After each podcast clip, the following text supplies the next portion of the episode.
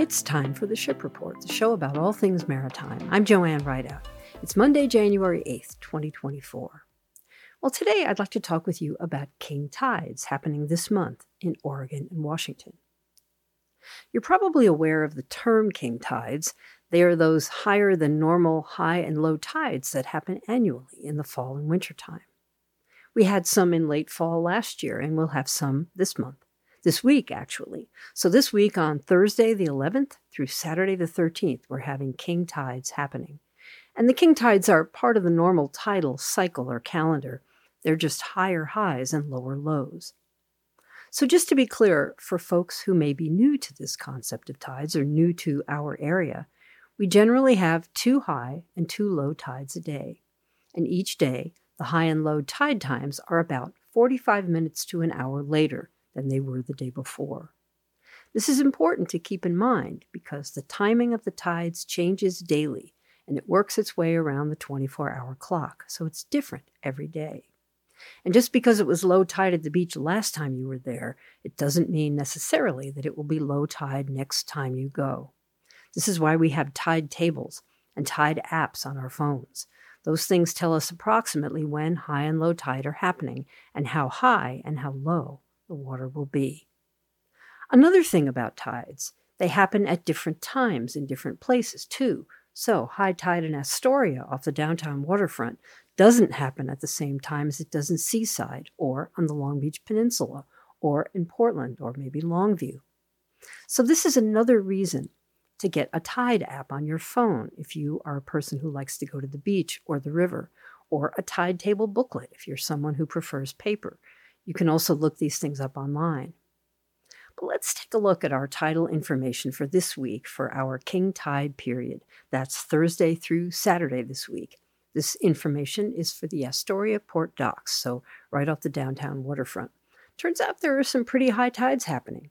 For instance, on Thursday the 11th, the second and highest tide of the day is happening at about 12:30 p.m. off Astoria. That high tide will be almost 10 feet. The low tide after that will be a minus tide of minus 1.3 feet. We have similar tidal conditions on Friday, but the high tide is at about 1:30 p.m. and on Friday at about 2:30 p.m. Now what does that mean? A 10-foot high tide or a minus tide compared to what? So this is where we take a look at how tides are calculated. And those tide numbers you see on your app are referenced against historical data it's against something called MLLW, or mean lower low water.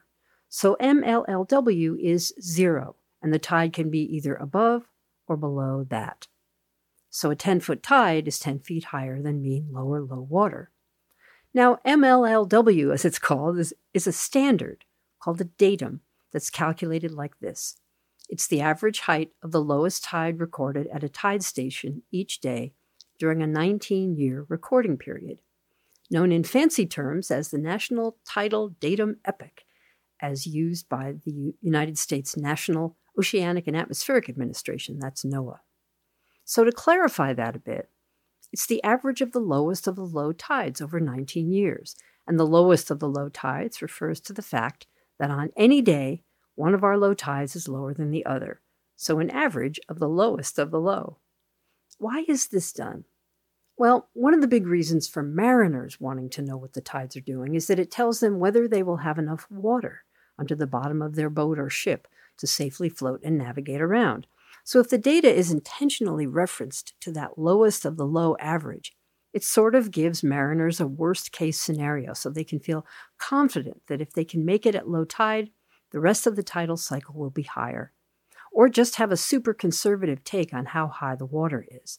This sort of builds in a margin for safety. And clammers here on ocean beaches like minus tides, meaning tides that are below that MLLW average because it means more beach area to dig. But other factors affect how high the tide will be other than averages. Storms and storm surges and other factors like runoff into rivers can affect tides and how high they get. And so there is another factor to take into account, and that is the tidal anomaly. A tidal anomaly is an estimate of how off the prediction is because of local conditions. It can add height to a high tide prediction and that can sometimes be the difference between flooding and staying below flood stage under some circumstances. I'll let you know later in the week if there will be tidal anomalies affecting the height of our king tides. Right now, we just know that they will be higher than usual. If you want to know more about king tides locally, you can go to websites for Oregon and Washington for the King Tide Project in either state. So, depending on where you live, you can just Google that and learn more. Let's take a look at the Oregon King Tides Project. Here's some info from their website. Quote The term king tide is a non scientific term that refers to the highest winter tides that occur each year. These extreme high tides occur when the moon's orbit comes closest to the Earth the Earth's orbit is closest to the Sun, and the Sun, Moon, and Earth are in direct alignment, thereby increasing the gravitational influence on the tides. So, one way that you can get involved in this King Tides project is by taking pictures of really high tide effects in your community. The effect of king tides can vary considerably. In some cases, they may barely even be noticed, and in other cases, a king tide may cause coastal erosion, flooding, and disruption to normal daily routines. So you can participate in the project by taking pictures of areas that are impacted by king tides and sharing photos. These photos help guide sea level rise modeling and mapping, give meaning to data and charts, and educate others about how the Oregon coast is experiencing the impacts of climate change. So you can take pictures and submit them you can go to either the website for or the Oregon or Washington King Tide Project and look for it's different on each page, but look for ways where you can submit your photos. But of course, it's winter now, and that always figures into the picture, so to speak. So don't do anything that would put you in danger just to take a picture. If we happen to have a sneaker wave warning later this week, and even if we don't, be very mindful if you go to the beach. Never turn your back on the ocean. It's not a cliche. It's the real deal. We'll have more king tides in February. I'll talk about those when they come around. You've been listening to the Ship Report, the show about all things maritime. I'm Joanne Rideout. You'll find ship schedules and a podcast of this program on my website at shipreport.net. Ship Report podcasts are on Apple and Spotify. You'll find marine weather and links to ship schedules. You'll find marine weather and links to ship schedules and more on my Ship Report Facebook page. Thanks for listening and have a great day.